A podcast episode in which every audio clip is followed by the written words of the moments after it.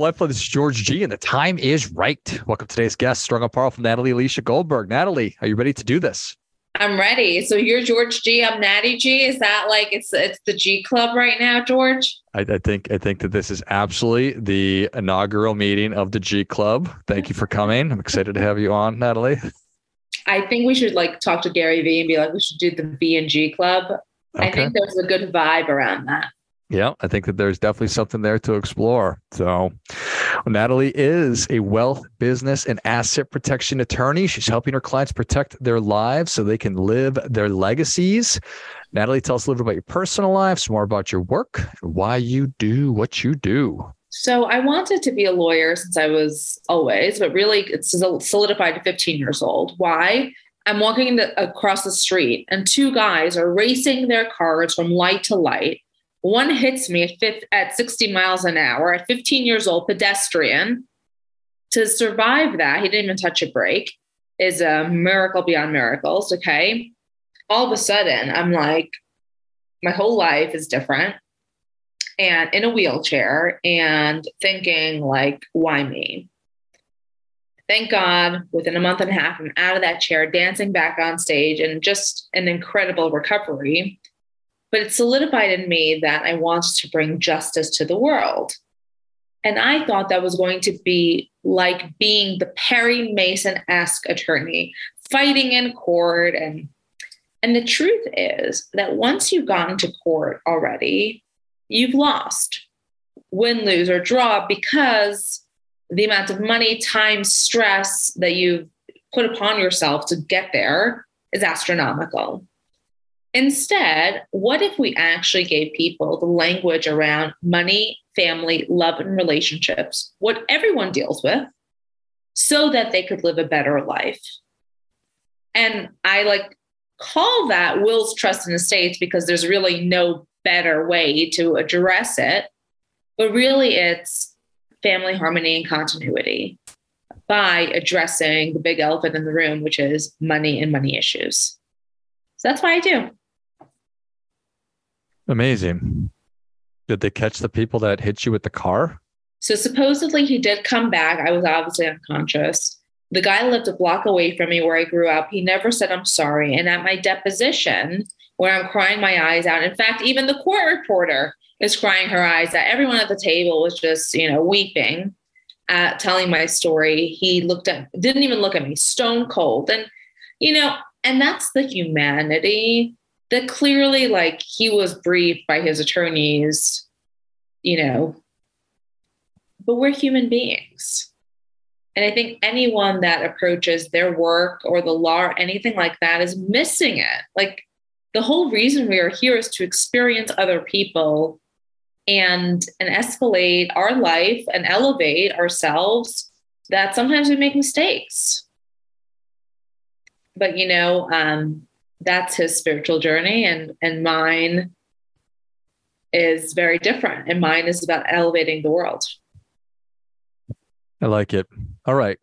So giving language around money family life relationships and the legal equivalent is our wills trusts and estates with the purpose being family harmony and continuity. So i think i know what family is what what do you mean when you say harmony? So we don't want the kids to kill each other when mom and dad die because they're fighting over the money. And we don't want people who have started families together to kill each other, getting divorced and having the kids then live in this limbo world. We want that even when sometimes relationships don't work out, we can be civil, we can be fair, and we can be just with one another so that's what I'm talking about when I'm talking about harmony, right? Being able to live with and define for yourself the constitution you're going to live in. So here's the thing, George, you know, with trust, most people think a trust, they think of like the trust fund bro, right? At, a, at your favorite Ivy League university. What they don't realize is a trust is the greatest legal gift given to the people, which is why all the very wealthy have them Imagine a scenario where the average Joe can also have that.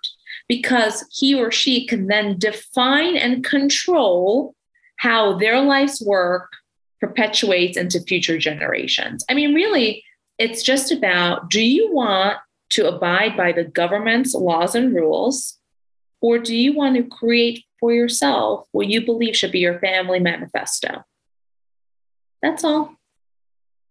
Has anybody ever said the government's plan is what I want? Yeah, they're full of shit. because George, what's the government's plan then? That's the next question, right? What is the plan? If you know the law so well, tell me what's the plan. So there's no answer. They just want to be defiant, which is fine. But I mean, if you're going to throw down with a girl from Queens, be ready because we come, we come directly back at you and we're going to make you justify what is that law then that you're abiding by. And if you don't know the answer, then clearly you have no idea what you're talking about. Well, I think that that certainly I have to. I'm, sure people give you all kinds of different responses, so that that's that's not surprising. But when we do use the slow thinking part of our brain, and you think, well, yeah, yes, uh, yes, clearly, I would prefer to be able to define that on my terms, and I certainly see the wisdom in doing this up front, even though it might be a pain in the neck and it's kind of uncomfortable things to be talking about to experience that small amount of pain now versus the risk of my family getting torn apart either when I'm gone or because my spouse and I divorced and it's messy then too. And George, it doesn't have to be uncomfortable. You know, I think a lot of attorneys are doing it wrong, quite frankly. They'll call George, come in with your wife, uh, make a list of every asset you've ever had, bring in the Megillah, sit with us for two hours, and we're going to talk this to death excuse the pun. No, it has to be simple. It has to be like boom, boom, boom. Stay in control of the things that you care about. Keep it private. No court, no outside party interference. Boom, done. Everyone wants that. And by the way, if they don't want that, like I don't want to be next to them because they're like, something is wrong, right? Because we all want to have things easier, better, and less money in our lives. And I think that what lawyers traditionally have done is they've made it super expensive because they want and they want to use the legalese so that they can justify charging big rates. And we're turning that on our head, George. Like I've done the law firm thing for 10 years, built my own law firm, thank goodness, did all the TV legal commentaries, TED Talks, all of it. Now I'm like, how do I get to the heart of the matter, which is bring it to the masses so that everybody can have it. And it's really by minimizing the cost and maximizing the efficiency and the language around it so everyone can understand what the heck this special contract called trust does. Well, I certainly appreciate that. It sounds a lot like my industry, where it's this illusion of complexity and and an illusion of skill, frankly. Um, but charging a lot of money and using a lot of jargon in order to to sort of justify that. So I appreciate that very much. Is there a is there are, are there people that don't need to worry about this? Is this something everybody should worry about? Who is who is that a great candidate? If you don't care about what happens when you're gone and and you have then fine, don't. Okay, like that's up to you. If you care though, and if you've lived a life on purpose, and if you're leaving something bigger than yourself behind or want to, then that's the person, right? And George, it's more than just, I mean, okay, a will and a trust is a one time thing you'll do. Hopefully, you don't have to change it that much because life doesn't change that much that the people you've listed, I hope, outlive you, etc. Really, it's about how do you live your life? Like, are you living in default or by design? And that's really what it comes down to. If you're ready to sit in the driver's seat and say, I am a co creator in this life and I get to decide, then you live a certain way.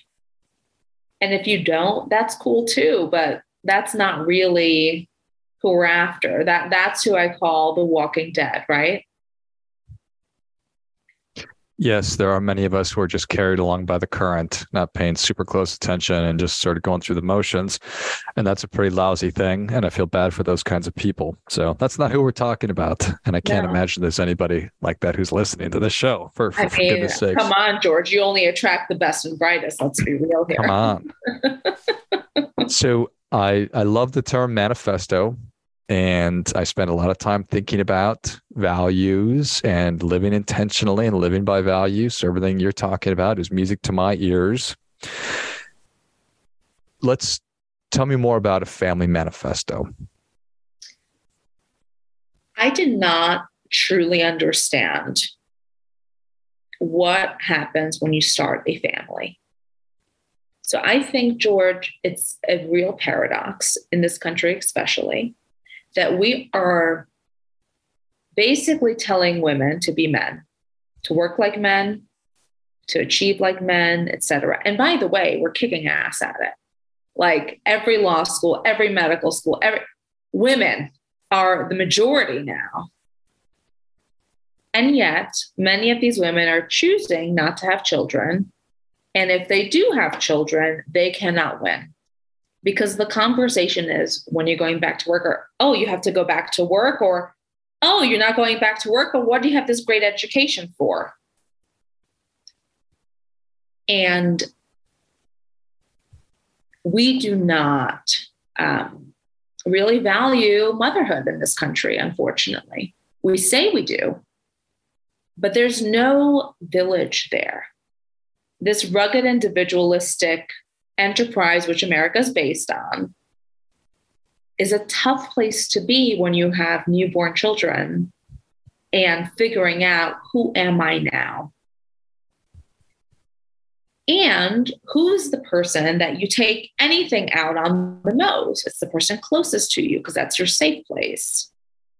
Without a written set of terms and values, we can lose ourselves. And I think the zero to five year age range of children is probably the hardest time for most new families because we don't talk about anything. And in fact, I was on Good Morning America, very pregnant with my second child. They came to my apartment in New York City. My husband and I were sitting there with our first daughter, and we're talking about a concept I speak about about in my first book, The Millennial's Guide to the Universe, called a baby prenup lo and behold, who gets a hold of this Good Morning America clip? Trevor Noah. And puts it out there and makes fun of us as we baby prenup, the latest in white people child rearing, he says. And it's hysterical. And I'm very thankful because you can't buy press that good. And he's a man who has no children. So no idea what I am talking about. And the fact is that if you don't have a clear, defined ecosystem with your spouse, who's doing the dishes, who's cleaning the bum, the bum bums, who's taking out the garbage, how, mu- how much are our grandparents allowed over, and which set of grandparents. And if your mom is saying something not nice to me, what do we do to, that, to solve that and to mediate that? And nobody talks about this, George. Nobody. And then we wonder why does it why are people like dropping like birds, right, out of this marriage race or choosing not to entertain it from the beginning because we just are so utterly scared of having these very real conversations and no one has ever taught us. But I promise you, if from the time we're in high school, college, graduate school, we're constantly taught marriage constitution, what are the rules and responsibilities we're placing? Let's have this conversation. What's the baby prenup once the kid comes? How can we readdress issues we may not have seen? Because you can pretend to know what it's like to be a parent, but until you're a parent, you don't know anything, as you know, with a three and six year old at home. True. So, this is all part and parcel to saving the family unit because I believe that through it we can experience all of life's joys and as a result leave the world a little better than we found it. I love all of that. I, I love the baby prenup. I love the family constitution, the marriage constitution, and I certainly know how important expectations are um, in every anytime there's human beings involved. We uh, we are better served by talking about expectations as as much as we can up front. George, as you know, you don't know what you don't know.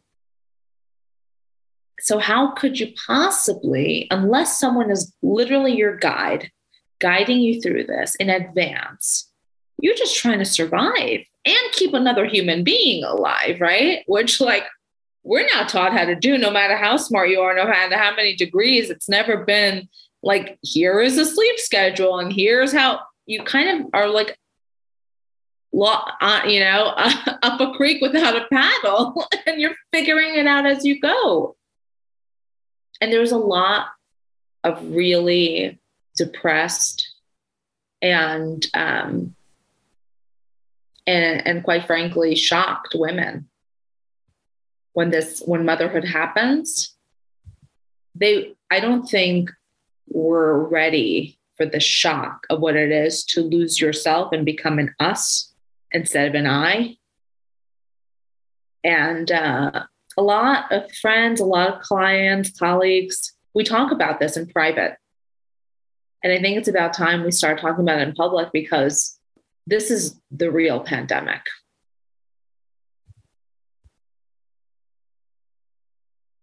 Wow. Totally agree.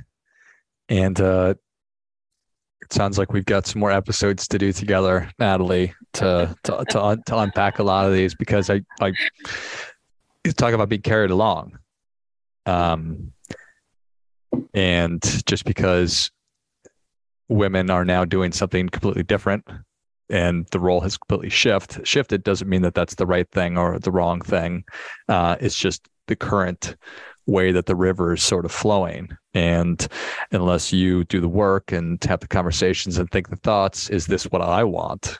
Is this what i think the correct way to live my life is? Is this what i want for my family? Well then you know you're it's not going to be optimal. George i my highest performing post of this new year was one this week on LinkedIn talking about laundry and dishes. And people came in like, yes, I'm with you, all the way to obviously hire help, which is like, duh, we hire help. And thank God we can do that. And, and, and by the way, many cleaning services don't do dishes and laundry. And it's this un- like unspoken about thing where I can't tell you how many very successful people, women especially, I know, who say, My husband just leaves his shit everywhere and it's up to me. And and it's a lot because they're also like CEOs, executives, partners at law firms, you know, medical doctors who are dealing with their life, making sure that their children are okay. And on top of it, kind of raising their husband too. And that's a lot. Yeah, probably not very sustainable. for all the men listening, do your own dish. yeah, for real. Grow up, people. Yeah. all right. So, so when somebody engages with you and um, is these are some of the conversations that that that that you'll have or that you'll help them to have yeah and you know george what we're looking to do right now is shift the business model. It's been a traditional law firm for many years um, for about a decade. We're working right now on a on a product that will allow people to answer simplified questions to build their own trust for a fraction of the cost with the thought that then there will be retreats group sessions available to also talk about things beyond the law, right? And to dive kind of deeper into this family constitution thought, this baby prenup thought. Now, is it a piece of paper that you're going to take to court and say, you were supposed to change the diapers and you didn't, and we're getting no. But it's just an ethos, right? The principles by which a family believes they should live by that are amendable at any time. Start as you mean to go, Natalie. I'm sorry, George, I didn't hear you. Start as you mean to go. Yeah. You know, We can only start from where we're at. We don't know what we don't know. And there's a big learning curve. And I, I really believe when people are walking down the aisle, for the most part, they're doing it for the right reasons. And um, I think our society is just really not mastered the new wave of what women are like today and how we've achieved. And I I heard this once and I really resonated with it that we did a great job educating our young girls to believe that they could be and do anything. We didn't do a great job educating our young boys about how to handle women who believe that and have done that. And I think this is the incongruency that we currently are, are living with. And um, I think we can save it. I think we can save families. And not and and I'm sure in, you know, couples where there's two men or two women, they go through similar things because it's the unexpected the, the expectations that have never been spoken about. So um, it's just about better communication. Yeah, that makes a lot of sense to me. And I I I love all of it. Um, we got one crack at this deal. So the the more clear we can communicate with one another and be thoughtful and intentional, and I can throw lots of other terms in there, um, the better. And just like with personal finance and money, um, and doing the dishes and the laundry and who's going to be responsible for this. These aren't necessarily the easiest conversations, but they can be. To your point, it doesn't need to be like going to the dentist and getting teeth pulled. So, so I'm super grateful for your work. Thank you so much. And if I could ask you, but with your work, are you seeing that the conversations around money are happening with both members of the family, or is it generally with one who takes the lead?